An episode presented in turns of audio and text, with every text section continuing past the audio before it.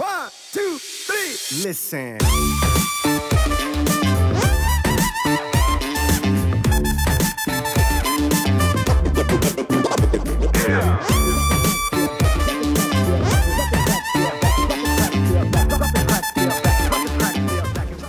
Moin Moin aus Hamburg und willkommen zu The Art of Personal Training. Mein Name ist Arne Hotte, der Host dieser Sendung und heute ein Gast zugegen, den ihr, ähm, wenn ihr bei YouTube zuschaut, zwar nicht sehen werdet, aber gleich äh, in seiner vollen Bandbreite hören werdet. Ähm, Stefan Ort ist zu Gast. Ähm, viele werden ihn wahrscheinlich schon kennen, wenn dann höchstwahrscheinlich von Instagram. Ähm, da nennt er sich Stefan the Physio. Ähm, er ist natürlich, wie der Name schon sagt, Physiotherapeut und wenn ich es richtig gelesen habe, äh, macht er seinen Master gerade in der Sportphysiotherapie. Ähm, passionierter Kraftsportler, so wie ich das gesehen habe. Und äh, Stefan, erstmal ein warmes Willkommen. Cool, dass du Zeit gefunden hast für die Podcast-Episode und äh, sag mir, ob ich irgendwas Essentielles vergessen habe, was deine Person ausmacht. Ja, Arne, erstmal vielen Dank äh, fürs, dass ich da sein darf, dass ich dabei sein darf. Freut mich riesig. Ähm, nee, nichts vergessen, alles genau richtig. Äh, Physio weiß schon gar nicht mehr. Jetzt glaube ich seit 2012 oder 14, ich keine Ahnung. Auf jeden Fall, äh, ja, Studium ist im Prinzip, die, der Studienblock ist vorbei vom Master. Ich schreibe Mhm. gerade meine Masterthesis und ja, Das macht- halt arbeiten. So wie man das halt so heutzutage auch manchmal machen muss, ne? Auch wenn das So bei das Instagram halt nicht immer so aussieht. muss. Man muss Ja, tatsächlich noch arbeiten. Ja, man muss ab und zu noch was arbeiten. Äh, wobei das ab und zu ist ganz schön viel. Ich glaube aber, das werde ich dir als auch Selbstständiger nicht sagen müssen. Ähm, ja, also deswegen dauert die ähm, Thesis auch schon eine geraume Zeit, weil letztes Jahr war sehr turbulent. Also 2019 wollte ich ursprünglich eigentlich fertig werden, äh, hat aber nicht hingehauen, weil wir so viel Arbeit in der Praxis hatten und dann auch äh, noch mit Vanessa, mit meiner Freundin, nochmal eine Firma gegründet und noch auf Powerlifting-Wettkämpfe gegangen und schlag mich tot und zack ist das Jahr vorbei. Wir haben 2020 und ich denke mir, okay, scheiße, wo ist die Zeit geblieben? Ja, Aber ja, irgendwann muss man sich halt dahinter klemmen. Ein Schritt nach dem anderen. Ähm, das ist ja auch etwas, wo ich vielleicht gleich auch noch mal drauf zurückkommen, drauf kommen werde.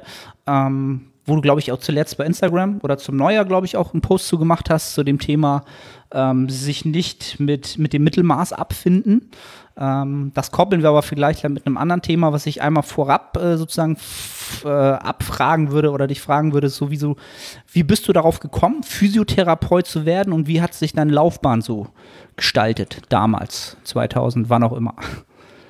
Okay, also da muss ich dann ein bisschen vor die Zeit als Physio greifen. Also ursprünglich war das so, ich habe, wie glaube ich jeder damals 17-Jährige, keinen Blassen gehabt, also die meisten. Äh, habe ich auch nicht gewusst, was will ich werden und bin dann erstmal äh, in, in die Industriemechaniker-Ausbildung gegangen. Habe eine Ausbildung zum Industriemechaniker gemacht, danach noch circa ein Jahr dran gearbeitet, dann technische Fachhochschulreife hinten dran gehängt, dann drei Semester Maschinenbau studiert, im zweiten Semester eigentlich schon gemerkt, okay, totaler Griff ins Klo, werde ich auf keinen Fall fertig machen, ähm, aber was willst du denn jetzt machen? Dann habe ich bei der Sporthochschule Köln damals ähm, angefragt, wie es momentan aussieht mit äh, Sportstudium. Hab dann aber, die haben mir dann gesagt, ja, momentan Warteplätze circa drei bis vier Jahre. Habe ich gedacht, okay, so lange will ich nicht warten. Hab dann in der Physio geguckt, beziehungsweise mein Gedankengang war dann so, was wird nach meiner Ausbildung dem Arbeiten als Sportwissenschaftsstudent am nächsten kommen. Ja, oder wenn ich Sportwissenschaft fertig studiert habe und ich werde damit arbeiten, was wird dem relativ nahe kommen vom Berufsbild. Ähm, bin dann so quasi auf die Physiotherapie gestoßen und habe dann die Physiotherapie-Ausbildung angefangen, ganz normal, drei Jahre klassische Ausbildung, Staatsexamen am Ende und ja, habe es bis heute nicht einen Tag bereut. Also ich würde das, auch wenn ich könnte, nicht mehr rückgängig machen, diese Entscheidung. Super interessant. Äh, also jetzt gerade, wo ich so zuhöre, sehe ich da halt super viele Parallelen zu meiner ähm, ja, Laufbahn, äh, in meiner Berufslaufbahn, möchte ich fast so sagen. Ähm, auch über, äh, ich war vorher mal äh, kaufmännischer Medienassistent, irgendwie bis 25 sogar noch. Und habe dann äh, auch gesagt, so, okay, ich will halt was ganz anderes machen. Und habe halt auch tatsächlich auch mit Köln und mit dem Sportstudium äh, geliebäugelt. Habe dann aber auch schnell gemerkt, dass ich in meinem Fall halt Hamburg nicht verlassen will. Ähm, und bin dann Richtung Personal Training gegangen halt, ne? Und habe mich da mhm, halt mhm. ähm, ganz strukturiert gesagt, okay, das will ich machen, das will ich machen, diese Ausbildung will ich machen. Ähm, ja, und auch bis zum heutigen Tage. Wie alt bist du jetzt? Ich bin jetzt 34. Ja, siehst du, ich bin 37. Äh, ja, int interessant, wie, wie so Laufbahnen ähm, durch so kleine Faktoren verlaufen können. Und am Ende des Tages ähm, merkt man halt, dass es gar nicht so schlecht war, dass es so gekommen ist, wie es gekommen ist halt. Ne? Äh, interessanterweise. Ja, da, also ich glaube ja, der, da tendieren ja auch Menschen dazu, retrospektiv dann immer zu sagen, ja, das war dann genau richtig, dass ja, es so passiert ist. Aber wenn es anders passiert wäre, würden sie heute genau das Gleiche Echt, sagen. Exakt. Aber ja. im Prinzip ist es so, ich, ich habe, also das weiß ich noch, wo ich angefangen habe mit der Physiotherapie, da wo ich noch nicht selbstständig war, sondern noch angestellt, da habe ich permanent so dieses, diesen Gedankengang gehabt, okay, du wirst hier, da wo du jetzt bist, nicht ewig sein. Du wirst da eine Zeit lang arbeiten und dann wird irgendwie wieder was anderes kommen. Dann habe ich einen Arbeitsplatzwechsel gehabt und da war es dann nach acht oder neun Monaten schon genauso, dass ich gewusst habe, okay, das ist zwar jetzt so eine Station, wo ich bin, äh, aber danach muss wieder irgendwas dann passieren. Und jetzt, momentan ist es wirklich so, ich meine, klar, selbstständig, äh, ich habe momentan eigentlich nicht so das Bedürfnis, jetzt wahnsinnig viel noch zu verändern. Also so wie es jetzt ist, ist für jetzt erstmal super. Mhm. Obwohl das jetzt schon relativ lange so ist, wie es ist, würde ich jetzt auch gar nichts ändern wollen. Also nur, also an der Geschäftsform und an allem, das würde ich genauso lassen und auch an meinem Arbeitsalltag würde ich gar nichts ändern wollen. Äh, Im Prinzip geht es jetzt nur noch darum, das, was ich mache, immer nur noch besser zu machen. Mhm. Ja, also auch da kann ich äh, viele, viele äh, gleiche Tendenzen sehen halt. Es ist halt immer ein langer Weg bis zu dem Moment, wo man halt so viel Arbeit hat und eigentlich so viel um die Ohren hat, dass man sagt, da, da wollte ich halt immer hin. Und wenn man es dann hat, auch dann kann man es halt nicht so wirklich genießen oder auch, auch nicht, so, nicht so wertschätzen, wie man es vielleicht tun sollte, sondern will gleich wieder mehr halt, ne? Und dann merkt man aber natürlich, es ist gar nicht verkehrt, auch eine Zeit lang mal ein gewisses Niveau zu etablieren und auf dem Niveau dann noch erstmal noch mal besser zu werden. Ähm, ja, auch, auch interessant zu hören. Ähm, wenn man jetzt mal so die, die Physiotherapie an sich nimmt, dieses, nehmen wir es mal als, als, als Thema, als Wort, ähm, gibt, damit die Leute einfach mal so, so, eine, so, ein, so ein Bild davon kriegen, ist das ähm, eine, eine staatliche Ausbildung? Gibt es da ähm, private Bildungsträger? Wie, wie sieht das so aus? Hast du da so, so einen Überblick, wie das heute so ist oder ob sich das ein bisschen verändert hat mit der Zeit? Ja, also im Prinzip ist es so, die Ausbildung zum Physiotherapeutischen, hm, also wird mit einem Staatsexamen abgeschlossen. Mhm. Das heißt, ich mache zum Schluss der Ausbildung äh, eine staatlich anerkannte Prüfung die Schulen auf der oder zu der Zeit, wo ich noch Physiotherapie als Schüler gelernt habe, waren fast alles Privatschulen. Es gibt, glaube ich, ganz, ganz, ganz wenige oder gab damals ganz wenige voll verstaatlichte Schulen, die kein Schulgeld gekostet haben. Also das waren alles Privatschulen, wo die Schüler quasi Geld für ihre Ausbildung bezahlt haben und stellenweise gar nicht wenig. Also bei mir waren das damals 404 Euro pro Monat und das dann drei Jahre lang. Mhm. Und dann verdient man da auch kein Geld, geht dann aber im, in der Schulzeit noch in Praktikas in Krankenhäuser, wo man dann quasi acht Wochen irgendwo als fast vollwertiger Mitarbeiter mitarbeitet und kriegt auch nichts dafür. Also da hat sich Gott sei Dank das ein bisschen gewandelt. Ähm, seit 2018 oder beziehungsweise Ende 2018 und das Jahr 2019 arbeiten sie relativ stark daran, ähm, dass die Physiotherapie schulgeldfrei wird, beziehungsweise dass das Schulgeld immer günstiger wird. was sich erst später dann auch rausgestellt hat, die Schulen können Gelder vom Land beantragen. Das heißt, diese Privatschulen werden jetzt nicht zu 100 Prozent aus dem Geld, was die Schüler als Schulgeld bezahlen, getragen, sondern da gibt es immer noch eine Bezuschussung vom mhm. jeweiligen Landkreis. Äh, wie hoch der dann aber ist, liegt wahrscheinlich dementsprechend am Landkreis und an der Schule. Und was es was dadurch auch zustande kommt, so war es bei uns damals, das Regierungspräsidium, das für uns zuständig war, für in dem Landkreis, hat halt auch bestimmt, wie groß die Klassengrößen sind. Mhm. Das heißt, die haben gesagt, okay, letztes Jahr habt ihr 28 in der Klasse XY gehabt und dieses Jahr macht ihr nur 12 Schüler pro Klasse. Also da konnte die Schule gar nicht von sich aus sagen, wir nehmen dieses Jahr so und so viele Schüler. Mhm. Die haben dann halt gesagt bekommen, so viel könnt ihr nehmen und das ist es jetzt halt. Ja, okay. das wurde dann quasi nach, wie nach Bedarf ausgebildet. Und mhm. wie man heute sehen kann, geht die Rechnung wunderbar gar nicht auf. Das sieht man nämlich am Fachkräftemangel in der Physiotherapie. Genau, das wär, wäre jetzt so der Übergang zum, zum nächsten Thema. Ähm, wenn man das Thema Physiotherapie nimmt, einfach mal aus deiner Sicht, was soll die Physiotherapie sein und wo gibt es oft Fehlinterpretationen? Um das mal so ein bisschen, ja, so grundsätzlich das Thema Physiotherapie aufzurollen. Boah, also mal ebenso. Dem, mal ebenso. Also, was soll die Physiotherapie sein? Ähm, der, das darf jetzt nicht zu philosophisch werden. Im Prinzip ist es so, die, auf, der Aufgabenbereich eines Physiotherapeuten äh, erstreckt sich quasi darin, dass er Menschen mit muskuloskeletalen Erkrankungen oder auch inneren Erkrankungen sowie neurologischen Erkrankungen oder auch mal innere Organe oder Atemwegsgeschichten therapiert und therapieren kann.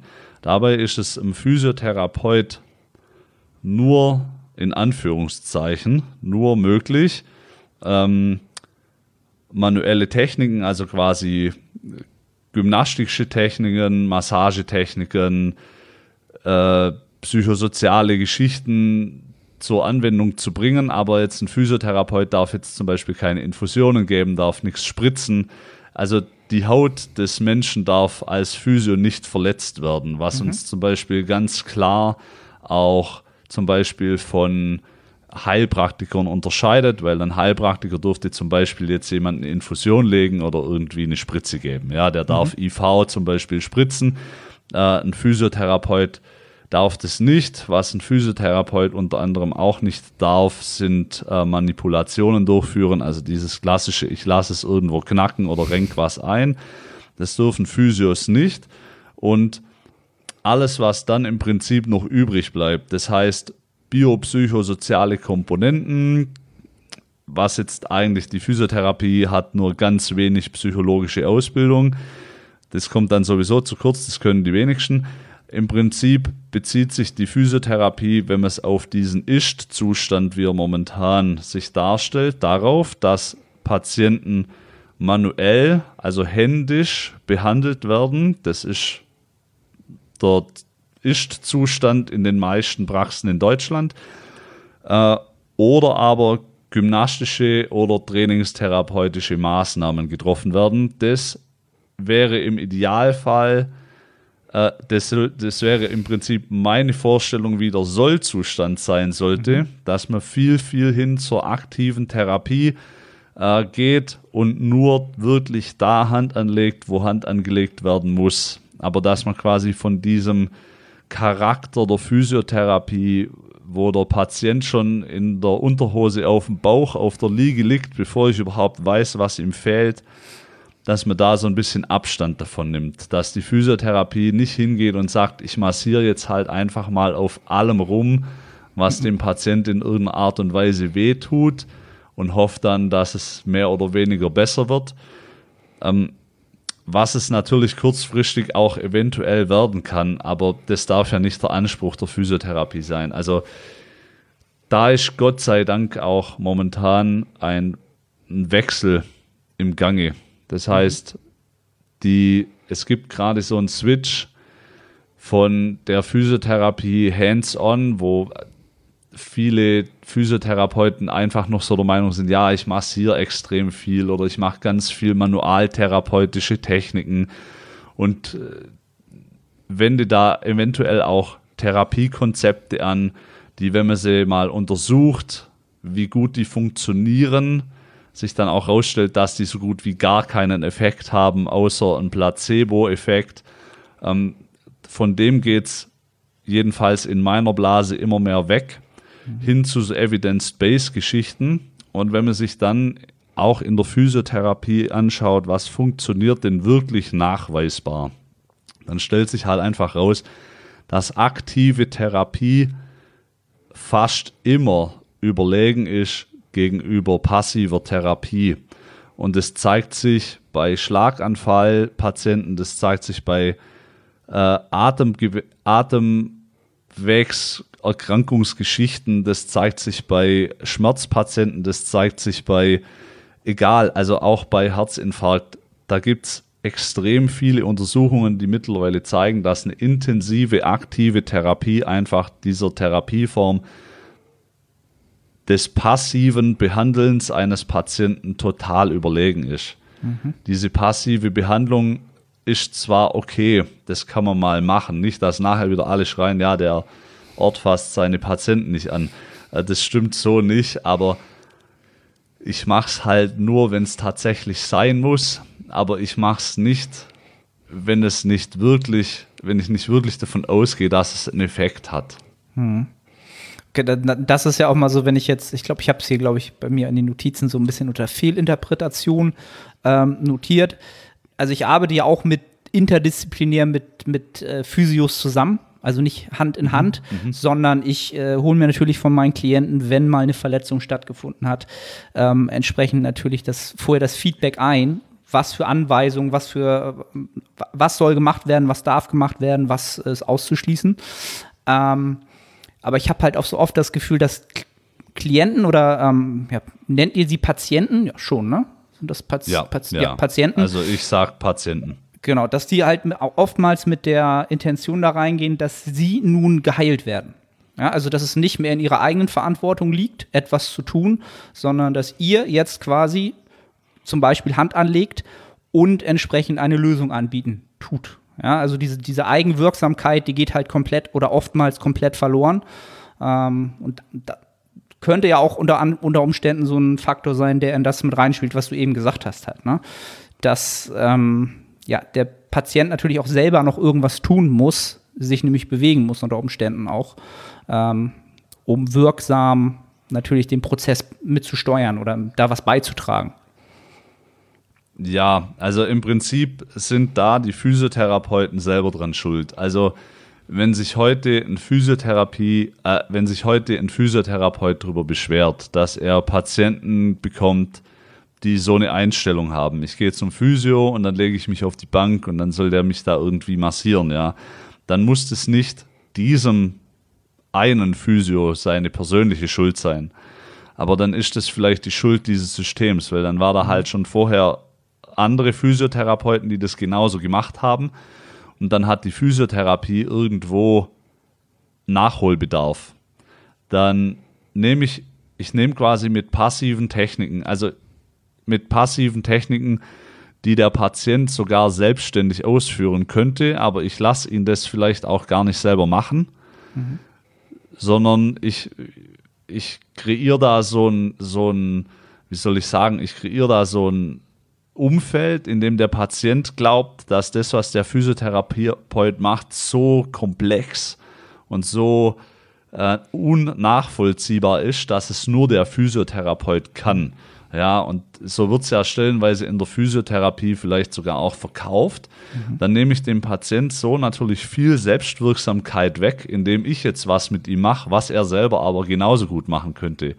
Also ich habe auch viele Patienten, da sage ich zu denen, komm, ich zeige dir, wie es geht, du machst es einfach selber. Das können auch passive Techniken sein. Weil wenn ich die Person nur einmal die Woche sehe und es wird halt irgendwann vielleicht akut mal kurz schlechter oder irgendwas, dann sage ich zu denen, komm, dann hast du was an der Hand, was du selber machen kannst. aber das muss ich nicht machen. Also da habe ich auch gar keinen Bock drauf. Also ich verschwende keine Therapiezeit mit so einem Quatsch wie Narbenbehandlungen, wenn der Patient selber an die Narbe rankommt. Dann mache ich doch nicht 20 Minuten was, was der Patient auch selber machen kann. Also wenn der eine Narbe am Knie hat, dann zeige ich dem zweimal, wie es geht und dann sage ich so und jetzt schönen Tag, mach's selber. Wir nehmen uns die Zeit für, richt also für wichtige Sachen. Was in dem Patient natürlich auch was bewirkt. Der Patient ist jetzt kein gehand der wird jetzt nicht gehandelt. Der wird jetzt nicht von mir irgendwie durch so, eine, durch so einen Prozess durchgeschoben, an dem er selbst irgendwie nur passiv beteiligt ist. Der Patient ist auf einmal aktiv wirklich in diese Therapie mit involviert und dann kann ich den auch fragen, hey, wie hat sich denn entwickelt, wie war's? Ich gebe dem Patient Mitspracherecht und ich will von dem Patient auch seine Meinung dazu wissen. Ähm, wie er das jetzt zum Beispiel empfunden hat, wie oft er es gemacht hat, wenn er es nicht so oft gemacht hat, warum nicht und so weiter. Damit schaffe ich natürlich ein Verhältnis, ein Therapeuten-Patienten-Verhältnis, das dann so aussieht, dass der Patient viel eher gewillt ist, mit mir auch aktiv zu arbeiten, weil er halt auch aktiv in diesen Prozess mit eingebunden wird. Das heißt, ich sage zu dem, hey, ohne dass du mitarbeitest, funktioniert das halt einfach nicht. Außer du willst halt irgendwie ewig lang kommen. Wir therapieren das so hin, damit es dir drei Tage reicht und bis zum nächsten Termin ist halt dann wieder Kacke. Ja, aber das kann ja nicht der Sinn und Zweck sein. Das, also so will ich auch nicht arbeiten und da will ich eigentlich auch davon weg, von dieser Art der Therapie. Und diese Selbstwirksamkeit ist einfach was, da kann man die Patienten hinerziehen, auch wenn sie das anders gelernt haben von anderen Therapeuten. Weil wir haben viele in der Praxis, die Praxis in der, also meine Praxis ist eine sehr junge Praxis, die hat man 2016, hat man die aufgebaut und seit zwei, also 2019 wurde das dann quasi meine eigene. Und man muss es sich so vorstellen, natürlich kriegen wir Patienten in die Praxis, die schon in anderen Praxen waren. Und je mehr Kontakt die mit anderen Physiotherapeuten haben und ich sage jetzt mal, da war halt natürlich manchmal Kontakt mit Physiotherapeuten dabei, die halt genauso gearbeitet haben. Hier leg dich auf die Bank, jetzt behandle ich dich, 20 Minuten sind vorbei äh, und bevor der Patient von der Liege aufsteht, ist der Therapeut schon zur Türe raus und keine Hausaufgaben, kein wie ist jetzt, kein gar nichts. Natürlich glauben dann, wenn der Patient vorher nie woanders war, glaubt er, das ist Physiotherapie. Und dann kommt er zu mir und glaubt, ja, läuft so ab wie immer. Und dann äh, komme ich wirklich manchmal in den Raum rein und dann sagt der Patient, ja, äh, der steht schon in der Unterhose da, liegt schon fast auf der Bank. Und dann sage ich, was haben Sie überhaupt? Ja, hier am Rücken. Da sage ich, ja, und jetzt? Ja, massieren Sie mich jetzt nicht. Da sage ich, ha, nein, hatte ich jetzt eigentlich nicht vor. Ähm, und dann, dann ziehen die sich in der Regel immer wieder an und in der zweiten Einheit findet man sich dann im Fitnessstudio wieder. Sehr zur Überraschung der Patienten. Ähm, ja, also so ist halt bei mir in der Praxis. Aber ich weiß, dass diese Selbstwirksamkeit, die bei manchen Patienten fehlt und worüber sich viele Therapeuten beschweren, von meinem eigenen Berufsstand gemacht wurde. Also, wie du es so schön sagst, es ist halt alles eine Frage dessen, wie man das Ganze halt, ähm, ob man dem Patienten halt auch genügend Kontext gibt, Sachen erklärt, ähm, ja auch, auch Zusammenhänge erklärt und ihm natürlich das auch ein, ja, ein Bild aufzeigt, was er versteht und dadurch natürlich auch äh, umsetzen will und das, was er umsetzt, auch versteht halt. Ne? Und ähm, ja, gerade dieses Thema Selbstwirksamkeit, ähm, ja, selbst in der Physiotherapie, im, im normalen Training, im Personal Training, ist, ist halt etwas, was, äh, ja, wie du schon so schön sagst, von vielen so ein bisschen, ähm, ja, ähm, denen fehlt das Ganze, aber es, ist, es, es liegt natürlich in der eigenen Hand, das zu ändern. Es liegt ja nicht in der Hand dessen, dass man jetzt sagt, es sind halt alle Patienten oder alle Klienten sind halt irgendwie faul und wollen nichts machen. Äh, wie du es so schön gesagt hast, die haben halt vielleicht andere Erfahrungen gemacht und die als Standard wahrgenommen. Nun liegt es halt an uns, das zu ändern, wenn wir halt da was anders machen wollen halt. Ne? Ähm, und ist ja auch eine Riesenchance, ne? also für jedes Gebiet. Bist, machst ja sofort Ja. einen Unterschied. Ne? Riesenchance. Genau, und was du jetzt gerade gesagt hast, und das finde ich einen sehr, sehr wichtigen Punkt, ähm, ist, dass man den Leuten erklärt, worum es geht. Und auch den Leuten zum Beispiel auch die, die Sorgen oder auch die Ängste, die, mit denen die kommen, denen die wegzunehmen, bis zu einem gewissen Grad, dass die auch wieder mutiger sind, sonst werden die auch schwerer selbstwirksam. Ja. Und auf der anderen Seite, wenn ich denen erkläre, wenn ich denen erkläre, äh, nehmen wir jetzt zum Beispiel Arthrose, ja, dann kommen die Leute und sagen, ja, mein Arzt hat gesagt, ich habe Arthrose im Knie und der sagt, ich brauche ein neues Kniegelenk. Und dann sage ich, ja, haben Sie Schmerzen im Knie? Dann sagen die, nein. Dann sage ich, dann weiß ich gar nicht, warum Sie hier sind. Weil in der Regel macht, das kann, also die, den Fall hatte ich wirklich schon häufig. Das ist jetzt kein Einzelfall, sondern den gab es echt schon oft. Da kommen Patienten, die waren irgendwie beim Arzt und hatten wirklich Schmerz am Knie, aber jetzt nicht, sagen wir mal, nach mehr Belastung. Die gehen selten spazieren, dann laufen die ein bisschen mehr, zack, Schmerzen am Knie, geht nicht sofort wieder weg, landen beim Arzt. Der Arzt macht wegen mir ein Röntgenbild und surprise, surprise, er findet bei jemandem mit 72, äh, dass die Gelenke oder die, die Gelenksknochen, die das Gelenk bilden, etwas angenähert zueinander sind und schließt dann daraus, dass der Gelenkknorpel nicht mehr so in Masse da ist, wie er das vielleicht bei jemandem mit 24 ist. Und sagt dann Arthrose. Und sage ich, ja, da hat der Arzt in dem Sinn quasi gar nicht Unrecht, aber, also wo war ich stehen geblieben? Arthrose. Genau, Arthrose im Knie. Dann äh, sieht der Arzt, okay, hier Gelenkknochen äh, sind angenähert und sagt dann ja, so und so, hier, Sie haben Arthrose im Knie.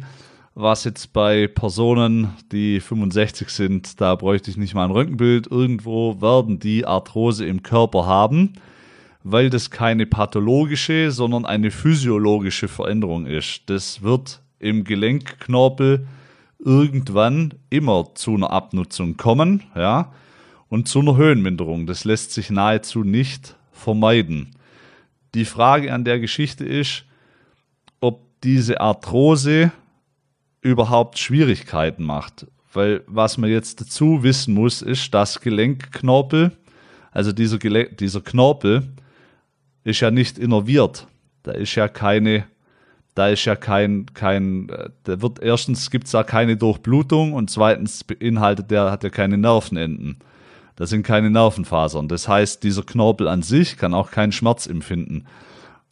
Der Schmerz, der von Arthrose ausgelöst wird, tritt nur bei, glaube ich, 25 Prozent aller Betroffenen auf. Das heißt, wenn ich jetzt äh, 70-Jährige angucke, dann ist die Wahrscheinlichkeit, dass die Arthrose in der Hüfte oder im Knie haben, super hoch. Die Wahrscheinlichkeit, dass die aber Schmerzen oder Probleme mit dieser Arthrose haben, ist verhältnismäßig gering. Weil was bei den Leuten diese Schmerzen verursacht ist, durch diesen Abrieb der Gelenkflächen entsteht halt wie, wie wenn ich was abfeil oder abschmirgel, so Späne, könnte man sich vorstellen. Und bei manchen Personen kann das zu einer Entzündungsreaktion der Gelenkkapsel führen. Das heißt, diese Schwebstoffe entzünden die Kapsel. Und dann kann ich schon sagen, okay, haben Sie den Schmerz eher nachts oder tagsüber? Wird der mit Belastung besser? Wird der mit Belastung schlechter? Und so dieses typische Arthrosebild ist, ich habe eigentlich immer einen Ruheschmerz. Nachts wird er schlimmer und mit Bewegung wird er tendenziell eher besser. Und die Leute, die richtig fett Arthrose haben, die sagen auch nicht, ja, das war gestern noch nicht da und dann habe ich mich irgendwie im Garten verhoben und zack, jetzt ist Arthrose. Also wahrscheinlich ist es das dann eher nicht. Und wenn man den Leuten das dann erklärt und denen erstmal diese, diese Angst nimmt, dann sage ich, okay, sie haben wahrscheinlich Arthrose, aber ich bin mir nicht sicher, ob die Arthrose ihre Probleme verursacht. Ich könnte mir auch vorstellen, dass das noch das und das und das sein könnte. Und jetzt arbeiten wir daran. Und wenn Sie in zwei bis drei Wochen oder nach drei Therapieeinheiten feststellen, hey, die Symptome sind weniger oder die Symptome sind weg oder Sie können das selber noch viel besser beeinflussen, dass das vielleicht gar nicht erst auftritt, dann ist es schon zweimal keine Arthrose. Und dann sage ich, dann haben Sie es ja selber in der Hand. Und wenn wir dann rausfinden, dass das einfach nur jetzt sage ich mal, eine Schwäche im irgendeinem muskulären System ist oder irgendwo vielleicht äh, ein Hypertonus oder eine Kompensation, die jetzt an einer Gelenkkapsel oder an einer, an einer, äh, an einer Sehne zu viel Stress verursacht. Und ich kann das mit ein, zwei Techniken, was dem Patient auch zeigen kann oder mit bestimmten Trainingsformen kriegen die das selber in den Griff, dann ist das super geil, weil dann wissen die, okay, ich habe das selber in der Hand, ich muss mir jetzt keine neue Hüfte oder kein neues Kniegelenk reinhauen lassen, alles easy. Und wenn sowas wieder mal auftauchen sollte, dann können die das auch einordnen. Dann können die sagen, ah, Moment, das war ja schon mal so, da habe ich dann immer das und das gemacht und vielleicht kriegen sie es dann selber hin und müssen gar nicht erst zum Arzt oder zum Physio. Ja, wo jetzt viele natürlich sagen, ja, betriebswirtschaftlich richtig scheiße, ja, weil ich dann ja weniger Patienten habe, aber ähm, faktisch ist durch, also die Qualität der Arbeit wird sich halt durchsetzen. Exakt. Und dadurch kriegst du auch, eben wird sich betriebswirtschaftlich trotzdem immer noch ausgehen oder besser ausgehen. Ähm, das ist ja auch wieder die Sache, welche, welche, welche Klienten oder in deinem Fall welche Patienten möchtest du haben und mit welchen, an welcher Arbeit hast du Spaß und welches Arbeitsumfeld kreierst du dir. Ähm, und da ist betriebswirtschaftlich äh, immer dann an zweiter Stelle, was dann sich aber auch dann wieder kompensiert, wenn man gute Arbeit macht. Da, ähm, ja, bin ich mir ganz, ganz sicher. Ähm, gehen wir doch mal jetzt so von dem äh, Fall aus weg vom, vom typischen, ähm, ja, so wie Arthrose oder so eine Geschichte, sondern zum typischen wirklich vielleicht passionierten Kraftsportler, der sich jetzt wirklich äh, das Gefühl hat, er hat sich jetzt wirklich verletzt. Von mir aus, ähm, nimm irgendein Beispiel, was dir so typischerweise in den Kopf kommt. Ähm, was ist aus deiner Sicht eine sinnvolle Vorgehensweise, wenn ich mich nun ja, unter Umständen verletzt haben sollte. Wie sollte ich vorgehen? In welchem Ablauf? Wen sollte ich konsultieren? Wen sollte ich, ja, einfach ein Vorgehen? Also, nehmen wir mal an, wir haben jetzt einen Powerlifter oder einen Bodybuilder, egal, wir nehmen einfach einen Kraftsportler und ähm, der verletzt sich. Das heißt, diese Person erleidet wirklich im Training direkt irgendein eine Verletzung. Der bewegt irgendein Gewicht, egal mit was, und hört zum Beispiel jetzt in der Schulter, macht es irgendwie ein Ziehen oder es gibt einen stechenden Schmerz.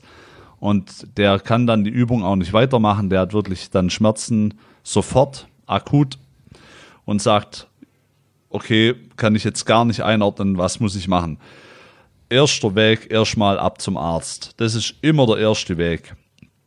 Auch deswegen, weil jetzt direkt zum Physiotherapeut zu gehen oder zu irgendeinem Bekannten, der vielleicht Physiotherapeut ist oder sonstiges, sind immer schwierige Kisten, weil Physiotherapeuten dürfen A, sowieso keine Diagnosen stellen und B, wenn jetzt wirklich was kaputt ist, was man eventuell operieren müsste, ja, dann bin ich ja sowieso beim Physio falsch. Das heißt, dann muss ich halt zum Arzt gehen, muss sagen, hey, pass auf, mir ist das so und so passiert und dann ähm, müssen die, die weiteren Schritte eingeleitet werden. Wenn da jetzt natürlich nichts rauskommt außer einer Schachtel Ibuprofen und der schickt mich wieder nach Hause und sagt, ja, mach halt mal drei Wochen nichts, äh, dann muss ich mir überlegen, ob ich vielleicht zu noch einem Arzt gehe.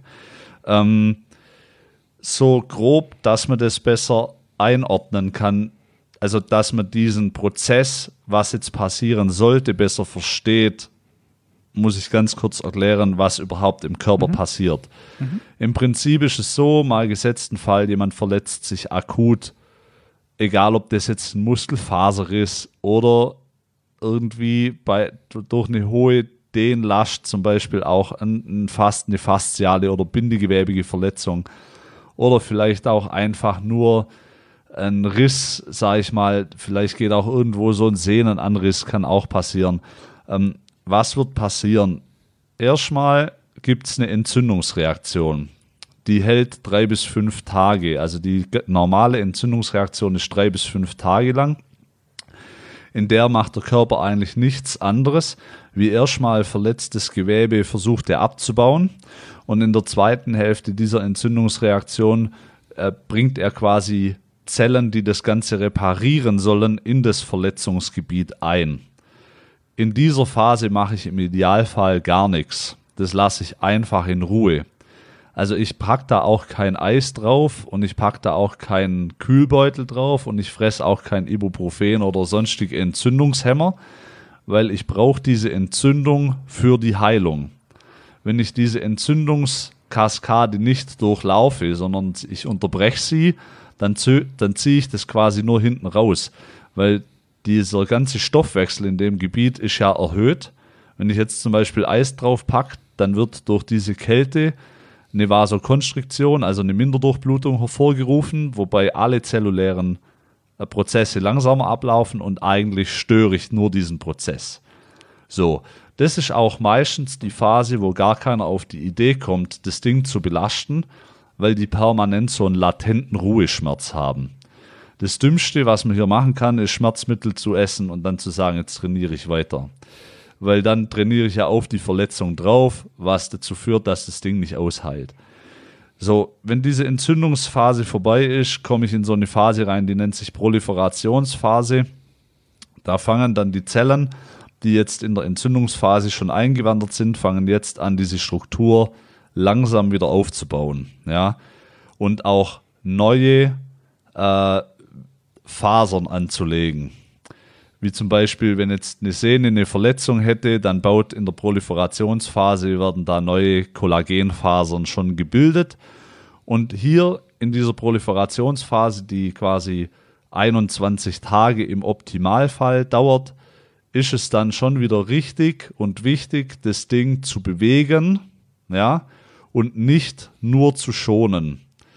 Da ist aber dann wichtig, dass halt kein Schmerz auftritt. Das heißt, wenn jemand zu mir jetzt sagt, okay, ähm, ich habe jetzt eine Schulterverletzung als Beispiel und sagen wir mal, Bizepssehne hätte irgendwas abgekriegt, ja, dann würde ich zu dem sagen, okay, am Anfang der Proliferationsphase wird es mir echt reichen, wenn du einfach nur spazieren gehst und du lässt den Arm hängen und schwingst den ganz normal neben dem Körper mit. Du sollst das Ding jetzt nicht ultra krass belasten. Du sollst es nur minimal bewegen, dass da ein Stoffwechsel äh, schön weiter stattfindet, dass da Bewegung stattfindet.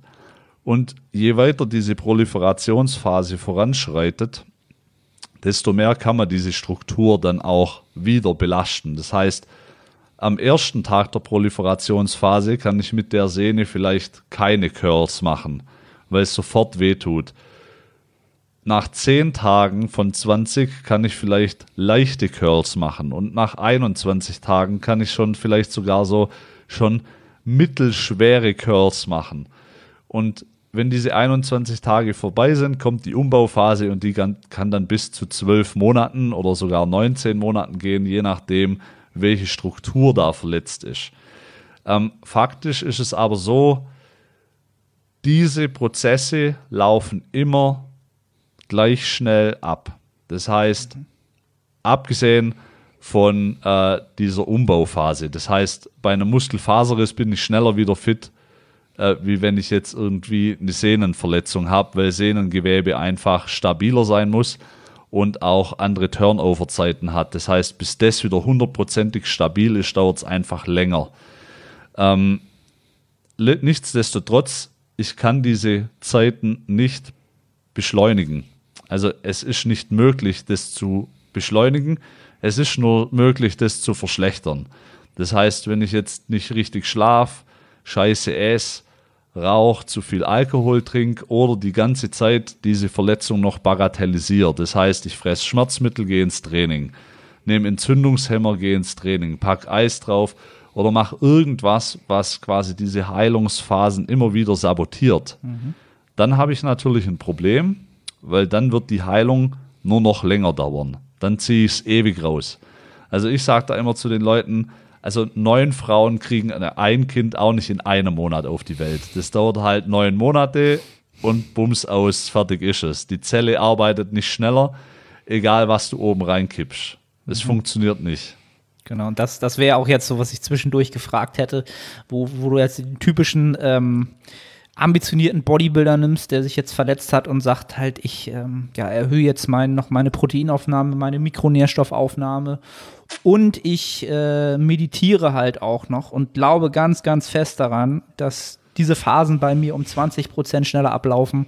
Ähm, da gibt es ganz klare Datenlage, dass das nicht passieren wird. Richtig? Richtig. Ja. Also da wird nichts passieren. Da kenne ich mich, äh, da, ich meine, gut, natürlich. Ich kann immer versuchen, irgendwo äh, irgendwas drauf zu spritzen, ja, und dann zu sagen, ja, da höre ich irgendwas. Das wird in die Hose gehen. Hundertprozentig. Ich hab, ich stand, also ich stand nicht daneben, aber ich hatte, das ist ein super Beispiel, ich hatte einen Typ, der war Tennisspieler, der hatte beide Achillessehnen entzündet. Der ging halt zum Arzt und sagte, ja, hier Achillessehnen entzündet und er hat beide Achillessehnen einfach Cortison reingespritzt. Und Cortison ist halt ein mega starker Entzündungshemmer und es wirkt halt auch noch katabol. Also es macht die Sehnenstruktur im Prinzip, wenn man so will, in Anführungszeichen etwas spröde. Was jetzt bei, de, was jetzt bei dieser Person aber eigentlich relativ irrelevant ist, weil der halt ziemlich stark entzündete Achillessehnen hatte. Und er wäre auch mit den Schmerzen, die der hatte, nie auf den Gedanken gekommen, Tennis spielen zu gehen. So, Arzt spritzt ihm Cortison drauf, der fährt nach Hause und ist am nächsten Tag zu 100% schmerzfrei. Was macht der Typ? Steht auf dem Tennisplatz. Für 15 Minuten. Da hat er sich die Achillessehne abgerissen. Und dann wurde halt aus einem Prozess, der halt irgendwie vielleicht sechs Monate gedauert hat, hätte, war auf einmal ein Prozess geworden, der jetzt halt irgendwie 18 Monate dauert mit OP und Stiefel. Und bis der Stiefel weg ist, sind es nochmal drei oder vier Monate. Und dann kann er nicht richtig laufen und bla. Also dann ist die Wade weg atrophiert und die ganze Kaskade, die da hinten dran hängt. Ja, also wenn sich jemand verletzen sollte, ja, und es steht außer Frage, dass da was kaputt gegangen ist, dann nehmt euch die Zeit zum Erholen und lasst das Ding ausheilen. Glaubt mir, es ist immer noch die schnellere Option, wie zu versuchen, das zu erzwingen, dass es sofort wieder funktioniert. Das funktioniert nämlich nie. Ja, hast du sehr schön gesagt, dass ähm, ja, die Gier nach oder die, die Geschwindigkeit etwas schneller zu machen, diese Gier wird es am Ende dann ähm, ja, einfach nur verlängern, den Prozess. Ähm, aber das, das ist natürlich je nach Charaktertyp auch etwas, was jemand äh, vielleicht einmal oder zweimal lernen muss, bis er das dann ähm, vielleicht auch anpasst. Und dann sollte man natürlich bei Verletzungen auch immer ganz klar überlegen, warum habe ich mich halt überhaupt verletzt? Wie ist es dazu gekommen? Ähm, und wie kann ich in Zukunft verhindern, dass es halt ähm, wieder passiert? Ich ähm, finde, das ist halt auch immer ein ganz wichtiger Faktor, dass man sich das nochmal äh, versucht vor Augen zu rufen und, und ja auch irgendwie aufzuzeigen, wie kann es überhaupt dazu kommen. Denn ähm, wenn es einmal passiert und man nichts ändert am Training oder etc., kann es natürlich jederzeit wieder passieren. Ne? Ja. Auch wenn es dann ähm, ja, wieder gut ist.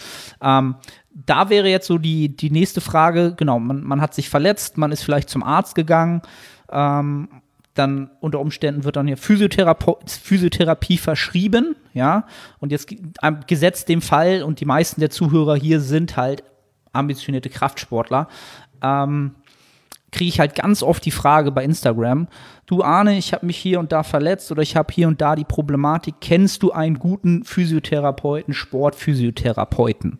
Und ähm, für meine Personal Training Klienten habe ich eine Zeit lang immer mal ähm, ja, ein, zwei Leute empfohlen, mache ich halt mittlerweile gar nicht mehr, sondern was ich halt immer oder was ich für wichtiger finden würde, vielleicht kannst du da so ein bisschen helfen, wie finde ich einen guten Sportphysiotherapeuten oder Therapeuten Physiotherapeuten, der mir in meiner Lage und aus meinem Szenario heraus wahrscheinlich gut helfen kann. Gibt es da irgendwelche ja, Anzeichen für? Wie, wie würdest du da vorgehen? Boah, schwer, Nee. schwierig. Also, weil, also ohne jetzt ähm, da Therapeuten-Bashing betreiben zu wollen, aber es ist natürlich so, ähm, ein Physiotherapeut, also, oder ich muss es anders sagen.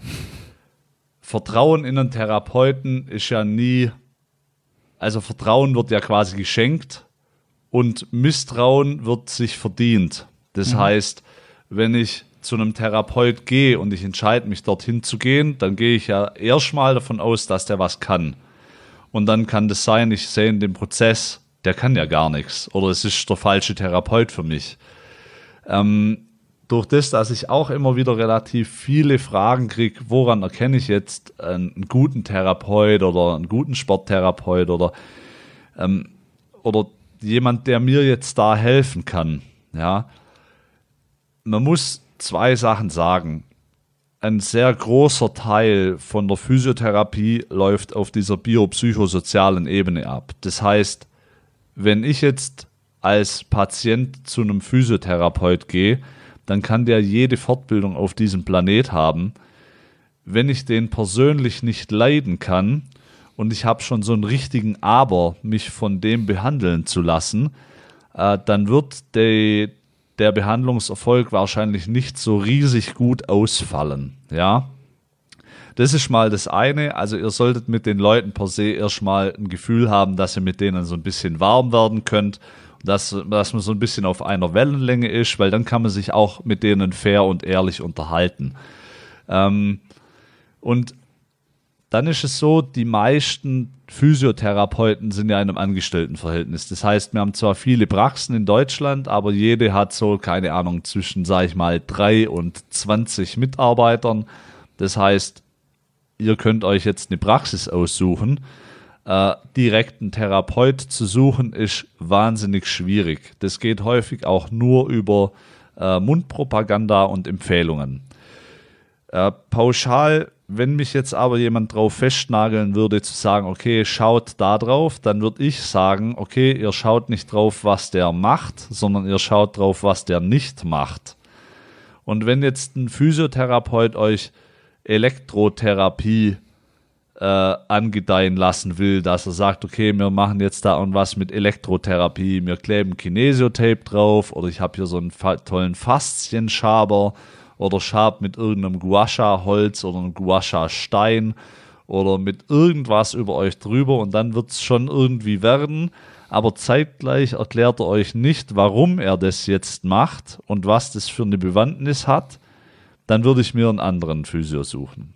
Das heißt, wenn euch ein Physiotherapeut zu allem, was er macht, erklären kann, warum er das jetzt macht, und das klingt auch noch schlüssig, dann ist es schon mal ein gutes Zeichen, weil und dann muss es für euch auch noch verständlich sein. Also ich habe eins festgestellt, wenn jemand wirklich gut ist in dem, was er macht, dann kann das ein sehr hochkomplexes Themengebiet sein.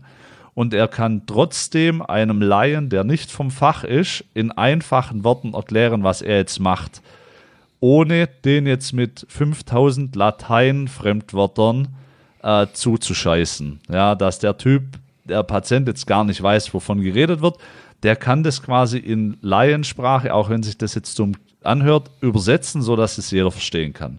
So, das ist schon mal ein sehr gutes Zeichen. Dann könnt ihr davon ausgehen, der Typ hat seinen Job verstanden und weiß, worum es geht. Wenn er jetzt noch sagt, okay, ich erkläre dir den kompletten Behandlungsverlauf, wie das abläuft, äh, Wundheilungsphasen, bla bla bla, dann ist das super. Wenn jemand euch aber erzählt, ich stelle euch jetzt irgendwie mit einer Augenklappe auf den Bosuball und pfeife euch äh, mit einer Trillerpfeife in das Ohr, ähm, aufgrund dessen dann irgendwie ein bestimmtes Areal im Gehirn aktiviert werden soll, wodurch dann der Schmerz weniger wird, dann würde ich äh, mir einen anderen Physio suchen. Das sind solche, also ihr könnt eigentlich nur drauf gucken, was die nicht machen sollten. Anhand dem könnt ihr es eigentlich ziemlich präzise auswählen, weil was die tatsächlich machen, seht ihr ja erst, wenn ihr schon in Behandlung seid.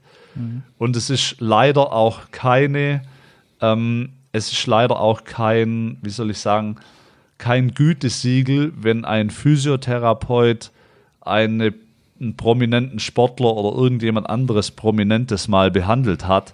Weil das Problem an der Geschichte, ihr wisst in der Regel nur, dass vielleicht ein prominenter Sportler mal bei dem Physiotherapeut in Behandlung war. Aber ihr wisst gar nicht, was der Outcome dieser Behandlung war. Und zweitens wisst ihr auch nicht, ähm, mit was diese Person dort war. Ja? Und das gestaltet sich sehr schwierig. Ähm, in der Regel ist Mundpropaganda ganz gut. Wenn dann nämlich immer wieder derselbe Name fällt, dann können die Leute nicht so schlecht sein. Äh, und wenn es so ganz dubiose Geschichten sind, wie, äh, sag ich mal, Hammer und Meißel auf dem Rücken rumklopfen, äh, irgendwelche Faszien, Hölzer, Faszien, Schaber, Faszien, Schlag mich tot. Also, wenn irgendwo das Wort Faszien vorkommt, ah, lasst es am besten gleich bleiben. ja, Finde ich halt super interessant, weil das ist halt so der Klassiker aus dem, aus dem Personal Training. Wenn die dann äh, kommen und sagen, ja, ähm, ja, ich habe jetzt einen Termin bei dem Physiotherapeuten, da ist auch früher die St. Pauli Fußballmannschaft gewesen oder da ist der Fußballer XY hingegangen. Ähm, wie du so schön sagst, eben du weißt ja gar nicht, was aus der Behandlung geworden ist. Ne? Aber es reicht halt schon, dass irgendjemand mal da war, dann wird das schon gut sein. Ähm, und, und was, was, was ich halt wichtig finde oder wie deine Meinung da so zu ist, ist halt immer, wo ich dann sage, überleg doch mal oder schau doch mal, ob dieser Physiotherapeut halt selbst trainiert, ob der halt wirklich selbst kontinuierlich im Training ist, quasi auch in der Praxis den Sport betreibt, den du vielleicht auch betreibst oder ähnlicherweise. Ähm, das sehe ich dann natürlich auch immer schon mal als vielleicht ein positiveres Signal. Wie siehst du das, so dass man selbst natürlich auch in der Bewegung drin sein sollte? Also es hilft, es hilft definitiv. Ähm ich bin der Meinung, also ein Physiotherapeut, von einem, äh, von einem Physiotherapeut, der jetzt keine sportphysiotherapeutische Weiterbildung hat, würde ich das gar nicht verlangen. Aber ein Sportphysiotherapeut wird ja quasi drin ausgebildet, sportliche Belastungen von Sportarten nachvollziehen zu können. Ja, mhm. das heißt, auch wenn ich jetzt nicht in Sportart XY tätig bin muss ich zumindest nachvollziehen können, welche Belastungen auf den Körper wirken, auch wenn ich sie selber nicht ausführe. Mhm. Nichtsdestotrotz ist es natürlich so, dass wenn mein Physiotherapeut äh, aus dem Kraftsportbereich kommt, dann habe ich natürlich nochmal ein viel direkteres, also einen viel direkteren Übertrag und eine, eine ganz andere Gesprächsebene, mit dem ich, äh, wo ich mich mit diesem Therapeut oder mit meinem Patient unterhalten kann, weil mir dann quasi beide so in Anführungszeichen vom gleichen Schlag sind. Ja, man versteht mhm. sich gegenseitig, man weiß, wer hat was für, um was geht's hier, ähm, was geht in den Leuten vor und so weiter. Ähm, da ist es überhaupt schon mal wichtig, dass der Physiotherapeut überhaupt einen Sport treibt und wenn es dann noch Kraftsport ist für Kraftsportler, ideal, Laufsport für Laufsportler natürlich noch besser. Ja, mhm. finde ich absolut richtig und wichtig. Äh, was ich allerdings feststellen muss, das sehe ich bei äh, Instagram ziemlich häufig, ähm, oder habe ich auch in meiner Ausbildung gesehen, sehr viele Physiotherapeuten sind nicht gerade kraftsportaffin. Es gibt viele sportaffine Physios, aber die finden sich ganz häufig in so Ausdauer, Sportarten oder irgendwelche Touren, Gymnastik-Sachen. Es ist halt auch nach wie vor immer noch so, dass 75 Prozent aller Physiotherapeuten weiblich sind. Jetzt könnt ihr davon ausgehen, okay, 25 sind dann männlich und von den 25 Prozent, die da männlich sind, sind wahrscheinlich keine 10 Prozent im Kraftsport aktiv und von den 75 Prozent der Frauen sind vielleicht 5 Prozent im Kraftsport aktiv. So, jetzt die zu finden, ist schon eine Herausforderung. Und äh, man muss per se einfach mal sagen, jeder, auch wenn er das nicht zugibt, lebt so ein bisschen in der Blase. Mhm. Wichtig ist, das jetzt nicht mit meiner persönlichen Meinung den Patient zu überfahren. Äh, natürlich bin ich jetzt auch jemand, der persönlich auch sagt, okay, äh, wenn ich jetzt, also ich habe ja früher, mein erster Sport war ja Ausdauersport, ich komme ja aus dem Laufsport und habe ja danach Judo gemacht.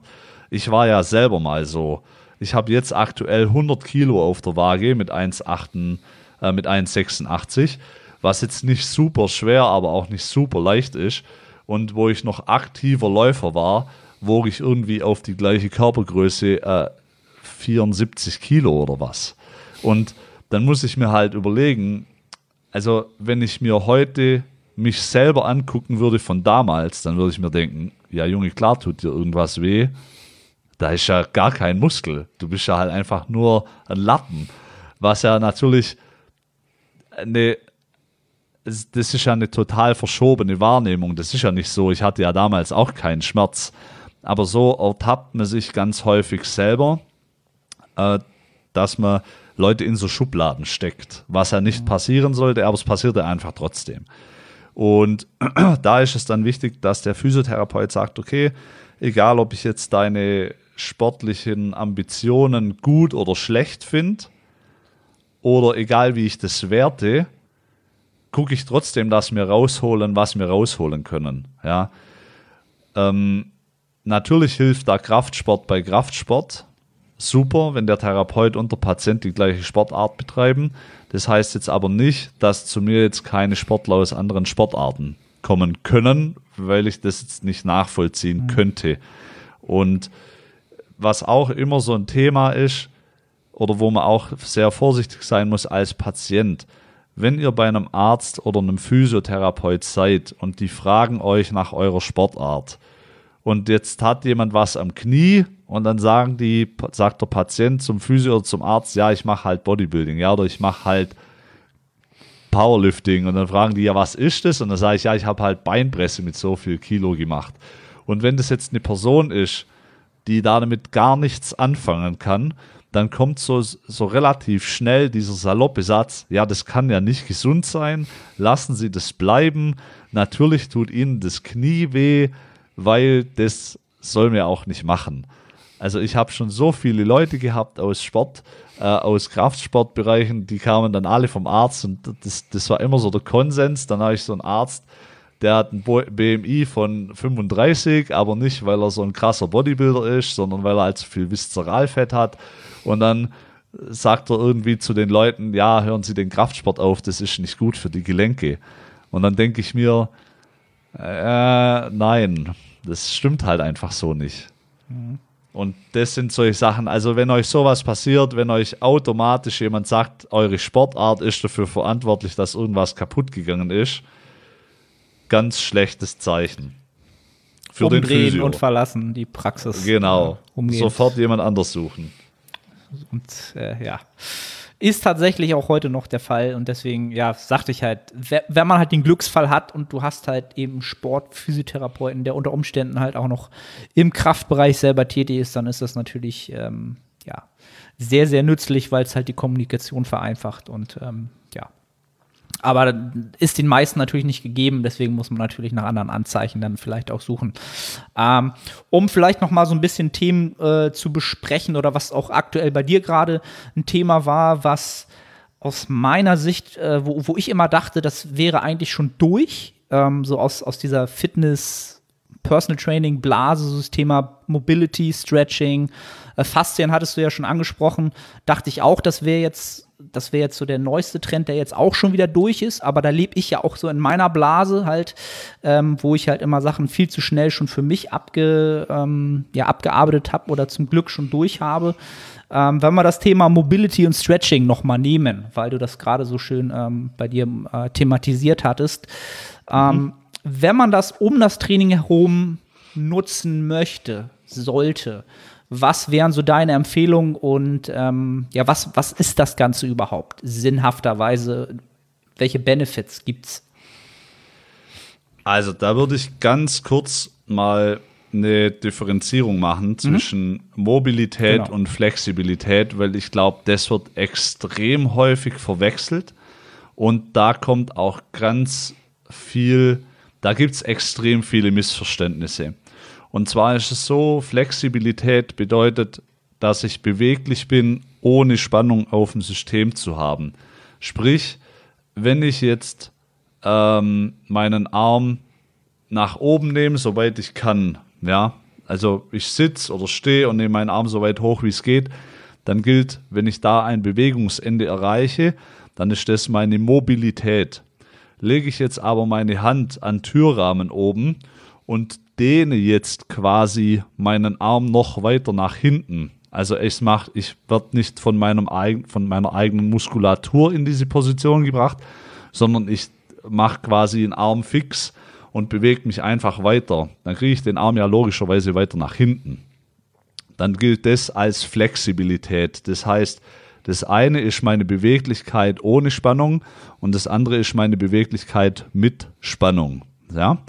Und häufig wird jetzt Mobility oder Mobilitätstraining oder Mobility Coaching oder Mobility irgendwas Training äh, verkauft, als wäre es der heilige Gral für so ziemlich alles. Dabei ist es so, dass also man muss jetzt zwei Sachen unterscheiden. Mir bringt einfach nur Stretching oder passives Dehnen nichts. Ich kann in den Beinen mobil des Grauens sein. Also ich kann, und wenn ich, also, oder ich muss anders sagen, ich kann in den Beinen und in der Wirbelsäule flexibel, also dehnbar sein ohne Ende. Wenn ich dieses System passiv angucke, dann kann ich beweglich sein ohne Ende und dann habe ich trotzdem keine Mobilität. Das heißt, dann kann ich sagen, okay, eine Person XY hat super gute Hüftflexibilität und Knie und Rücken und alles ist super.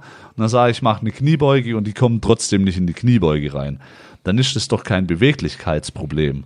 Dann ist das faktisch ein Mobilitätsproblem.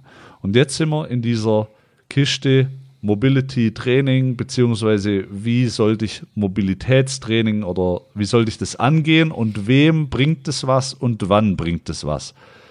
Wenn ich jetzt versuche, Mobilität zu verbessern, indem ich mich dehne, dann wird es so nicht passieren. Also nicht, wenn ich mich passiv dehne. Und das hat folgenden Hintergrund. Mein Gehirn regelt die Spannung des Muskels. Das heißt, mein, mein Zentralnervensystem entscheidet darüber, welchen Tonus und welche Spannung in dem Muskel vorherrscht, je nachdem, was für eine Aufgabe ich diesem Muskel gebe. So, und auch was der für eine Länge hat. Wenn jetzt eine Person zum Beispiel versucht, eine Kniebeuge zu machen und die ist da jetzt nicht sehr gut drin, dann wird die Person an einen Punkt kommen, wo sie so das Gefühl hat, entweder mein Rücken muss jetzt rund werden, um weiter runterzukommen, oder ich kipp nach hinten um, um also entweder ich habe das Gefühl, ich kipp nach hinten um, ich muss die Fersen vom Boden heben oder mein Rücken wird rund. So, wenn ich die Person jetzt an Türrahmen greifen lasse und sagen lasse, gib dein ganzes Gewicht an den Türrahmen ab, setz dich rein, dann sitzt die perfekt im Squat. Na, ist ja kein gelenkig, also ist kein, kein Problem der Gelenkigkeit. Das ist ein Problem der Ansteuerung, weil jetzt kann dieses, der Muskel, zum Beispiel jetzt die Beinbeugermuskulatur, müsste jetzt in der Bewegung der Kniebeuge länger werden, muss aber zeitgleich eine gewisse Spannung generieren. Und wenn ich an einen Punkt komme, wo sie beides, wo das jetzt in einen Konflikt gerät, das heißt, die, Mus die Muskulatur kann jetzt nicht länger werden, aber zeitgleich die Spannung aufrechterhalten, die notwendig ist, um mich in der Position zu halten, dann komme ich einfach nicht mehr weiter. Außer ich nehme zum Beispiel die Fersen hoch oder ich kippe halt nach hinten um. So, wenn ich jetzt versuchen würde, das zu verbessern, indem ich einfach nur meine Ischios dehne, also meinen Beinbeuger dehne, indem ich den zum Beispiel irgendwo auf den Fenstersimsen hochlege und jetzt mache ich das so wie klassisch in der Gymnastik früher zum Beispiel, dann dehne ich halt hinten die Beinrückseite. Dann mache ich den Muskel zwar passiv länger, also aus mechanischer Sicht gesehen ist dieser Muskel jetzt passiv länger geworden. Damit kann mein Nervensystem aber gar nichts anfangen, weil mein Nervensystem diesen Transfer nicht schafft von jetzt ist der Muskel länger geworden, aber was soll ich jetzt überhaupt damit machen? Weil die Kniebeuge wieder eine Bewegung ist, die ja wieder eine bestimmte Muskellänge erfordert. Und dann komme ich wieder an den gleichen Punkt, wo ich nicht mehr Länge bei gleicher Spannung rausholen kann und dann bleibe ich am genau gleichen Punkt wieder hängen. und dann komme ich wieder nicht weiter runter. Das heißt, diese ganze Geschichte mit, ich versuche mich jetzt irgendwie zu stretchen und zu dehnen auf eine eine Art und hoffe dann, dass das einen Übertrag hat auf irgendeine andere Übung, ist sehr, sehr schwierig. Vor allem dann, wenn diese Stretches oder dieses Dehnen passiv erfolgt. Ähm, man kann sich nämlich mal, jeder kann sich jetzt kurz eine Frage stellen. Und jeder, der aus dem Kraftsport kommt, wird das vielleicht auch beantworten können. Und zwar, es gab für viele mit Sicherheit irgendwo den Punkt, wo die angefangen haben, Kniebeugen zu machen. Ja. So, und dann sind die am Anfang nicht runtergekommen. Und haben die sich eine Handel hinten reingeklemmt und dann war das immer so, ah ja, ich muss da echt um jeden Zentimeter kämpfen.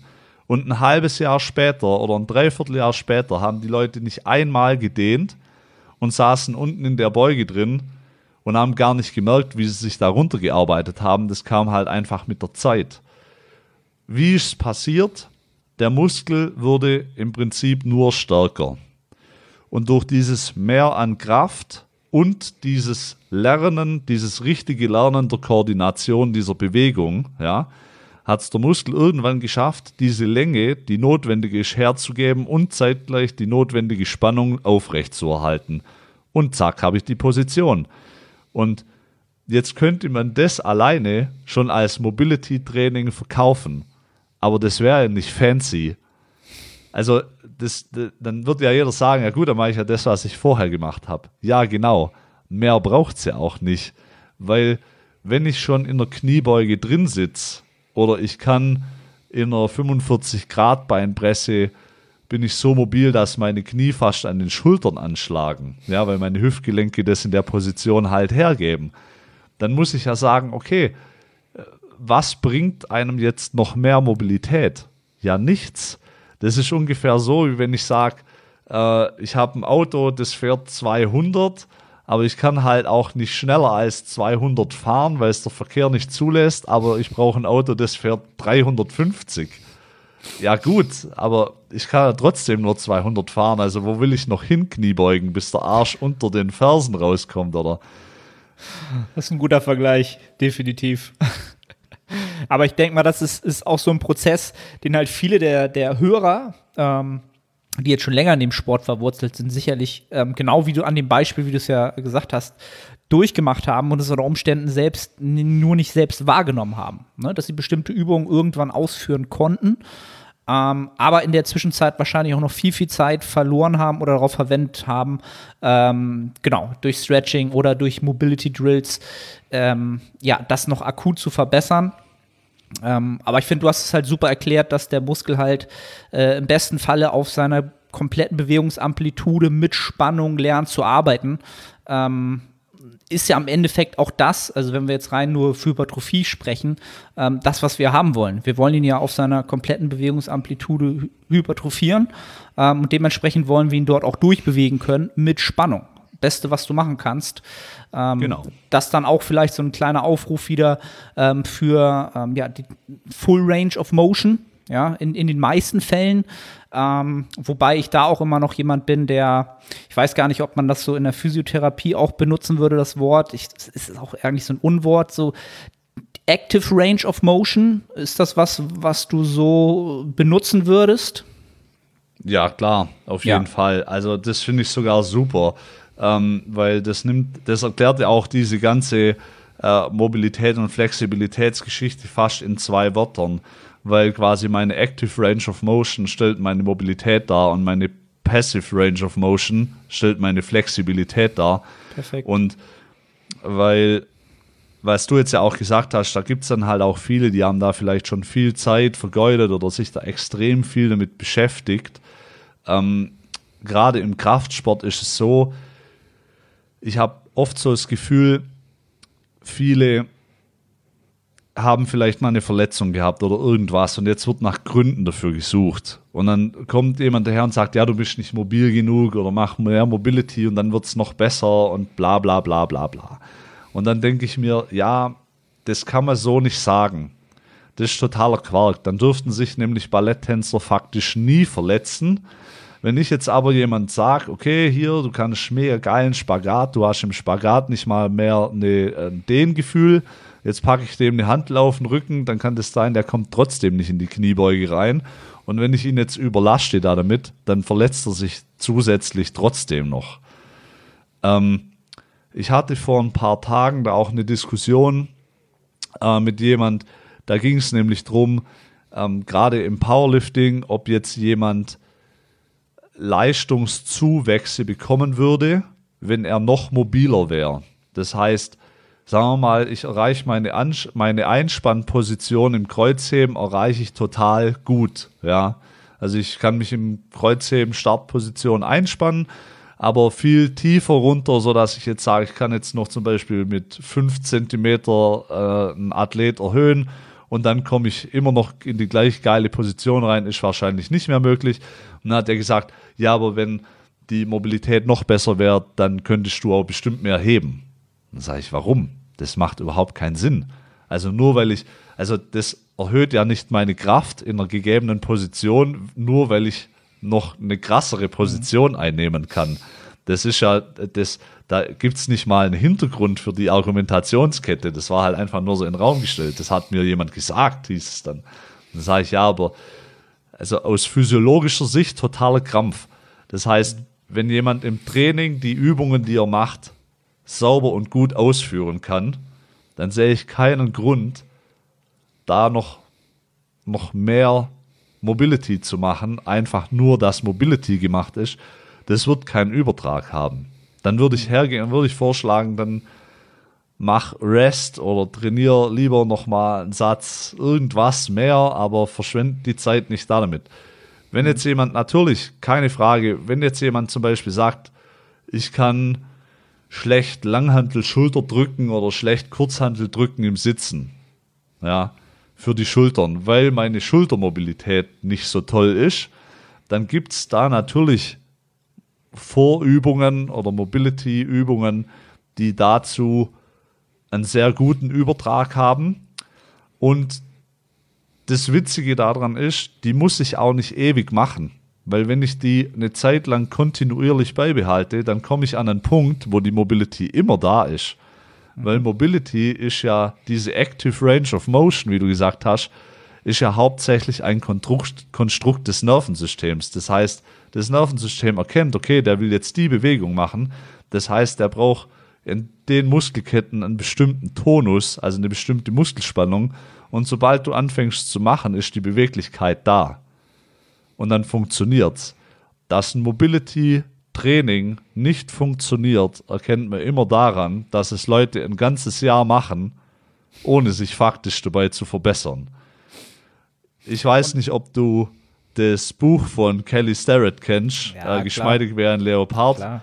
Da Habe ich, Leute- damals mir gekauft und Ich auch, habe ich- Habe ich mir auch sofort geholt und das war ja ganz viel mit Gummibändern und Kettlebells und Schlag mich tot und da habe ich Leute im Training gehabt, damals noch in der CrossFit-Box, die habe ich jedes Mal, wenn die im Training waren, haben die sich in Gummibänder reingehängt und haben Sprunggelenke mobilisiert, Schultern mobilisiert, die haben alles mit Gummibändern gemacht und ein Jahr später waren die keinen Zentimeter besser. Dann und hingen kein, die immer noch unten. und auch vor allen Dingen, was dazu mal dazu kommt, auch kein Deutsch stärker. Ja, Oftmals, und dann ne? hingen Was- die immer noch in den Gummibändern drin. Und da musste ich mir doch, also nach einem Jahr muss ich mir doch mal Gedanken, wenn das nach zwei Wochen keinen Erfolg zeigt, dann kann ich sagen, ja, okay, ich gebe dem Ding noch mal was. Aber wenn ich nach vier Wochen null, wirklich null sehe, weder bewegungstechnisch noch koordinativ oder sonst irgendwas, dann muss ich mir die Frage stellen, was mache ich hier überhaupt? Ja. Und um, um das Thema Mobility, Stretching, wie auch man das nun äh, betiteln möchte, nochmal so ein bisschen abzuschließen. Also das, das soll jetzt auch nicht heißen, dass das jetzt für, wie du es ja auch gesagt hast, für niemanden ähm, irgendeinen Vorteil von haben könnte. Vor, also ich sehe es halt vor dem Training als ähm, akut, akut bisschen Bewegung aktivieren, Bewegungsradius freischalten, der halt aber auch nur so lange freigeschaltet ist, wie ich mich dann auch bewege. Das sehe ich schon für einige als, als äh, hilfreich an, aber das ist halt immer sehr, sehr individuell, was man da machen sollte. Das ist halt schwer zu sagen, alle machen nun den Stretch oder alle machen nun diese Bewegung. Ähm, aber es gibt halt so typische, aus meiner Sicht so typische Sachen, dass man so ein bisschen ähm, ein Gefühl dafür kriegt, wie ich meinen mein Schultergürtel stabilisiere, meine Schulterblätter ansteuere oder beziehungsweise das drumherum ansteuere und weiß, wo ich sie wie irgendwo hin bewege. Das wird vielen sicherlich im Training helfen. Ähm, was aber, wie du ja so schön gesagt hast, am Ende dann einen Übertrag hat äh, für das Training und irgendwann auch immer weniger wichtig wird oder wahrscheinlich auch immer weniger vor dem Training genutzt werden muss. Also das ist so meine Erfahrung, wenn du das schon so sagst, aus, aus, aus diesen ähm, geschmeidige, wie heißt der geschmeidige Panther? Das Gesch Supple Leopard, ich kenne es nur als Supple Leopard. Ja. Ähm, genau, wo ich halt auch immer mindestens eine halbe Stunde, wenn nicht dreiviertel Stunde vor dem Training halt genau alles Mögliche gemacht habe. Und heute dauert mein, mein Warm-up ja drei Minuten maximal. So, und dann kann ich aktivierende, ähm, äh, akklimatisierende Sätze machen, ein, zwei, je nachdem, was dann kommt, und dann kann ich auf Feuer schalten. So. Und das ist halt ein Luxus, den man sich erarbeitet hat, durch natürlich auch die Arbeit, die man vorher gemacht hat und durch die Erfahrungswerte. Ne? Ja. Also es, wie du schon sagst, es gibt ja Sportarten, bei denen ist es nahezu unumgänglich, dass sie das als, als feste Routine einbauen. Ballett, ähm, rhythmische Bodengymnastik, Hürdenlaufen, alles, was richtig große ähm, Bewegungsradien und riesige Range of Motions erfordert, da würde ich nie sagen, dass das Quark ist. Aber man kann sich ja mal angucken, äh, wenn man mal die Chance dazu hat, Hürdenläufer machen im Prinzip nicht mal Mobility Drills. Die machen im Prinzip äh, äh, äh so Movement Preps, würde ich es fast nennen. Die stehen halt auf direkt neben der Hürde und dann heben die halt das Bein, das nachher als zweites über die Hürde geht, macht immer nur die Bewegung über die Hürde drüber. Das ist aber keine Mobility, wo die jetzt irgendwie reinsitzen und sich da dehnen. Und die erreichen auch irgendwann einen Punkt, an dem das keine Dehnung mehr darstellt oder keine die haben nicht mehr, das ist quasi eine Bewegungsvorbereitung. Das ist so, wie wenn du oder ich jetzt sagen würden, wir machen heute Kniebeugen und dann stehe ich unter die Hantel und mache irgendwie mit der leeren Stange fünf, sechs Wiederholungen und dann fange ich das Gewicht an drauf zu packen. Aber nach Jahren, wo du das immer wieder abrufst, weiß dein Zentralnervensystem in dem Moment, wo du einen Fuß in den Laden setzt, was jetzt gleich Sache ist. Und dann schellt's um und dann läuft's. Und irgendwann werden solche Sachen ja auch automatisiert. Also irgendwann sind es ja halt Bewegungsmuster, die so derartig drin sind. Also ich behaupte, das ist irgendwann ist das wie Fahrradfahren. Mhm. Ich glaube, dass jemand, der 15 Jahre Turmspringen gemacht hat, wenn der 10 Jahre nicht mehr Turm springt, dann wird der nicht mehr die krasse Leistung irgendwie ins Runterspringen, wie er es damals gemacht hat. Aber wenn ich zu dem sage, hey, kannst du mir mal vom Einser einen Rückwärtssalto springen, dann sagt er, ja, das mache ich dir im Schlaf. Ja. Definitiv. Und das ist halt als Beobachtung auch, ob du nun Bodybuilder nimmst. Ähm, das ist eine Sache, die ich selbst bei mir nach ja, glaube ich, mittlerweile zwölf Jahren in dem Sport noch erlebe, dass ich ab und zu so eine Trainingsphasen habe, wo es in irgendeinem Muskel Klick macht. Ne? Also so von der, von der Mind-Muscle-Connection oder von der Ansteuerung. Habe ich jetzt vor kurzem so mit, mit, den, mit der Wadenmuskulatur gehabt, dass ich gesagt habe, jetzt auf einmal hat es Klick gemacht und jetzt steuere ich den Muskel noch mal effizienter an, neuronal. Ich habe einfach das Gefühl, dass ich es besser hinbekomme und ich muss mich da aber auch jetzt nicht mehr so drauf konzentrieren. Genauso wie du natürlich einen Powerlifter nimmst, der halt äh, maximale Lasten da bewegt, der kann in der, in dem Moment, wo er in die Exzentrik geht und wieder hochkommt, nicht doch drüber nachdenken, wann er jetzt welchen Muskel anspannt und wann was nacheinander kommt, sondern wie du schon gesagt hast, das muss in vielen, vielen Bereichen Automatismus sein, der halt neuronal schon so oft abgelegt ist, dass er einfach nur abgerufen wird. Ähm, ja, und das macht natürlich dann auch noch mal den Sportler aus, der in seiner Sportart sehr, sehr weit kommt oder sehr, sehr fortgeschritten ist oder zur Elite gehört unter Umständen halt. Ne? Und da sind wir am Ende halt wieder beim Thema Training. Training, Training. Deswegen müssen wir halt alle ständig äh, so oft in der Woche zum Training gehen. Wobei wir dann vielleicht auch schon ähm, ja, zum Ende kommen. Ähm, Wenn es jetzt mal rein um deine Person geht, was sind so deine sportlichen Ziele für die Zukunft? Äh, ja, also ähm, in drei Wochen ist der Three Nations Cup mhm. in, äh, bei Dedicated Sports. Das muss ich gerade überlegen. Ähm, das ist da in Bayern drüben. Mir fällt jetzt, glaube ich, gerade momentan gar nicht die Ortschaft ein, in der es stattfindet. Ist auch egal. Aber du also bist im am Prinzip, Start. ich bin am Start. Ich bin Geil. auf jeden Fall am Start. Ähm, meine Freundin auch. Und ja, wir werden mal gucken. Also meine Persön mein persönliches Ziel ist im Prinzip halt äh, mein Total zu steigern. Ich hatte jetzt eine relativ lange reine Volumenphase und ich werde auch vorm Wettkampf keinen Peak machen. Das heißt, ich kann es nicht einschätzen, was jetzt rauskommt. Ich habe die letzten 14 Wochen verhältnismäßig wenig, also wenig schweres Gewicht bewegt. Die letzten, diese und nächste Woche waren so die einzigen zwei Wochen, wo ich so maximal die Opener mache. Und dann schaue ich mal, was am Wettkampftag dann tatsächlich rauskommt. Äh, ja, dann bin ich mal gespannt. Und dann wird sich so dieses äh, Powerlifting-Jahr wird damit quasi dann wieder neu eingeläutet, sage ich mal. Dann mhm. steht für mich im April die deutsche Meisterschaft Single Event im Powerlifting in Düsseldorf an und dann im Herbst wieder Ansbach. Also da ist dann quasi die deutsche Meisterschaft im Powerlifting, also nicht Single Event, sondern alle drei Disziplinen. Und ja, dann schaue ich mal, ob es irgendwie noch regionale Wettkämpfe irgendwie gibt, wo ich so mal im Jahr hin könnte. So, ich glaube, vier Wettkämpfe im Jahr hätte ich Bock. Dann gibt es ja noch so zwei, drei Sachen, ähm, wo so außer der, raus, also außer der Regel sind, so Powerlifting Challenge oder sowas, was ja so ein, so ein Charity-Event ist. Da hätte ich auch mal richtig Lust drauf. Ja, aber so in Zahlen gefasst kann ich es jetzt nur sehr schwer festmachen. Also ich bin immer, also was so ein, so ein Ziel ist, wäre mal ähm, doppeltes Gewicht, äh, doppeltes Gewicht Kniebeugen. Jetzt habe ich kurz Wortfindungsstörungen. Äh, doppeltes Körpergewicht Kniebeugen, was jetzt immer schwieriger wird, weil jetzt bin ich halt selber auch wieder schwerer geworden. 200 ähm, Kilo Marke. So, ja, 200 Kilo Marke. Und was hoffentlich dieses Jahr noch fällt, 150 auf der Bank. Wäre auch ganz nett.